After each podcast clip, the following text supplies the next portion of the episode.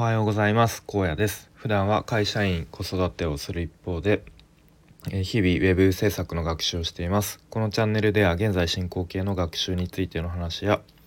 日常での気づきや学びをアウトプットしています。と今日はちょっとウェブ制作寄りの少しなんだろうちょっと専門的というか、まあ、ウェブ制作に関する話をしたいと思います。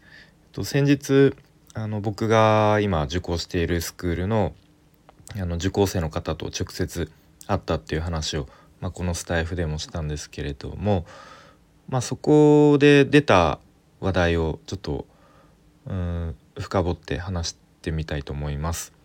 で、まあ、コーディング、まあ、ウェブ制作の中で大きく、まあ、すごくざっくり分けると,、えーとまあ、コーディングコーダーっていう、えー、ポジションと、まあ、あとデザイナーデザインをするっていうポジションと、えー、まあそういう役役割があるんですけど割と web 制作をこうやろう学習しようっていう人は、うん、なんか僕の体感肌感覚ではこうコーディングの勉強からする人が比較的多いんじゃないかなと思ってまあ自分もあのそうだったんですけどでまあ逆にコーディングを最初勉強する人っていうのは、まあ、大体デザインは、まあ、ほぼ触れずに、えー、まあ、一通りコーディングの勉強をしていくと。でまあその先に、まあ、ある程度学習したら、まあ、実案件をあの取りに行くみたいな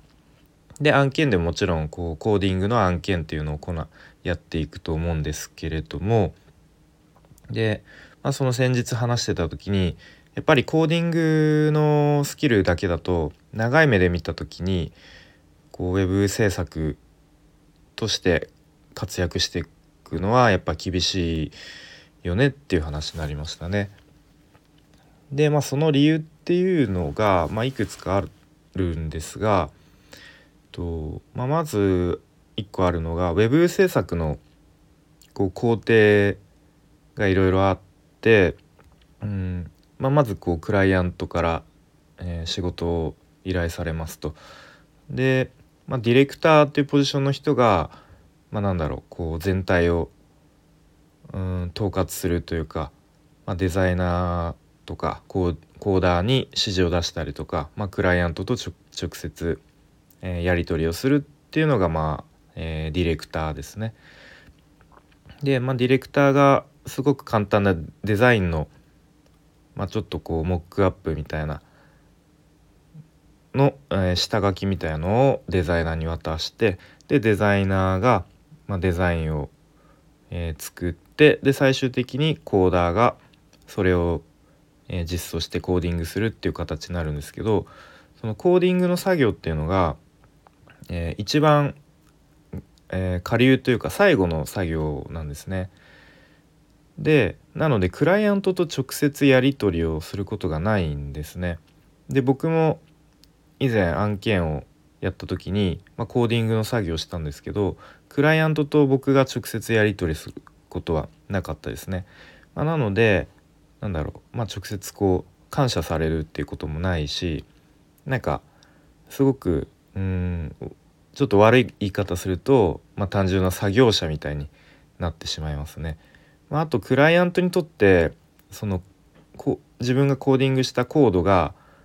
綺麗なコードかどうかっていうのはあの正直関係ないんですね。そのデザインを実装できればあの別にクライアントはコードの中身まで、まあ、よっぽどこう詳しくない人じゃない限り詳しい人じゃない限り見ないのでまあいくらこう自分がいや今回めちゃめちゃすごい綺麗ななんか無駄のないコードかけたなって思っても、まあ、ちょっと自己満で終わっちゃうというかそういうとこもありますと。まあ、あとは、まあ、そのデザイナーからデザインをコーダーがもらった時に結構あの、まあ、ちょっとこの辺はいい感じでお願いしますとかちょっとこうなんだろうなすごく細かい部分とか、まあ、ちょっとここはいい感じにお願いしますみたいなこともありそうですね。まあ、あとはそのデザイナーが作ったデザインカンプがなんか微妙にちょっとずれてた時とかっていうのがそこがこうわざとずらしデザイナーがずらしてる意図的にずらしてるのかそれとも単純にちょっとミスでずれてるのかっていうのがあのデザインの知識が全くないとわからないと。まあ、なのでデザインの知識もある程度あの入れておかないとちょっとその辺がこううまくいかないかなっていう感じですね。まあ、あとすごく、まあ、僕がその先日話しててびっくりしたのが、まあ、ノーコードツールの、まあ、進化っていうのまあそれっていうのはすごくもうずっと言われていてあの、まあ、あのコーディングのすごく深い知識がなくても、まあ、ノーコードツールっていうのが、まあ、どんどん増えてきて、まあ、簡単にウェブサイトが作れるようになってますよっていう感じですね。で1個 Webflow っていうなんかノーコードかな？ローコードかな？まあそういうツールがあるそうですね。で、まあ、これも同じように簡単にウェブサイトが作れるそうです。で、まあ、どうやるかっていうと、まあ、僕ちょっと使ったことないんですけど、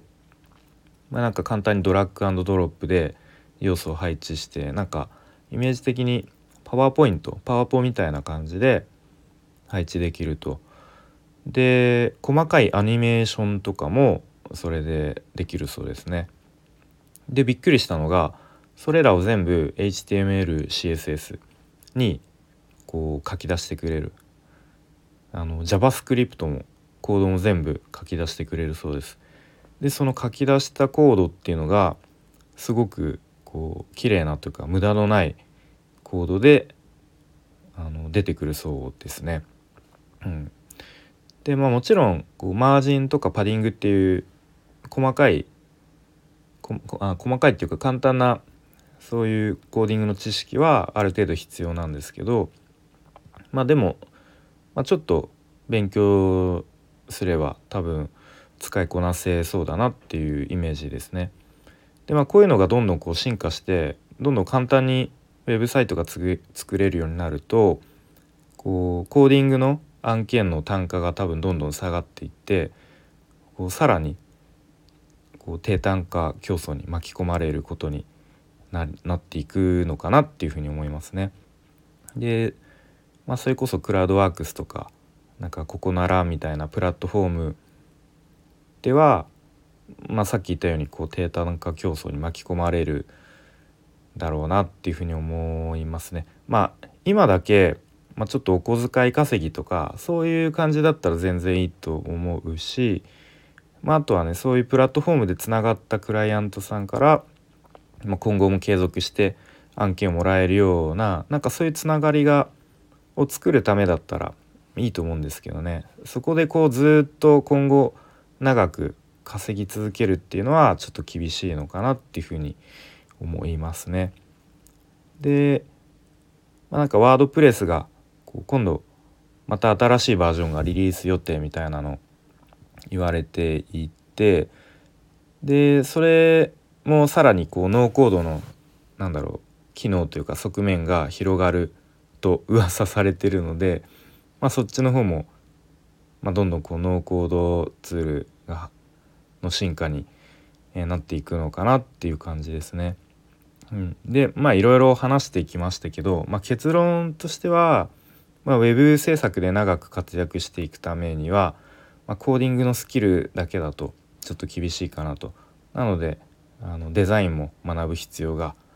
あるなと強く感じてますね。うんまあ、あとはこう自分の専門分野みたいのを作ってそっちに特化するとかこう例えば飲食店のホームページ専門のウェブ制作とか、まあ、そういうふうに専門で特化すれば差別化できるのかなみたいなことですね。ということで、まあ、僕自身も本当にコーディングの勉強ばっかりやってきてデザインを、まあ、ほぼやってきてなかったので本当にここ最近はずっとデザインを、えー、四苦八苦試行錯誤しながらやっております。はいということで今日は、まあ、ウェブ制作においてコーディングのスキルだけだと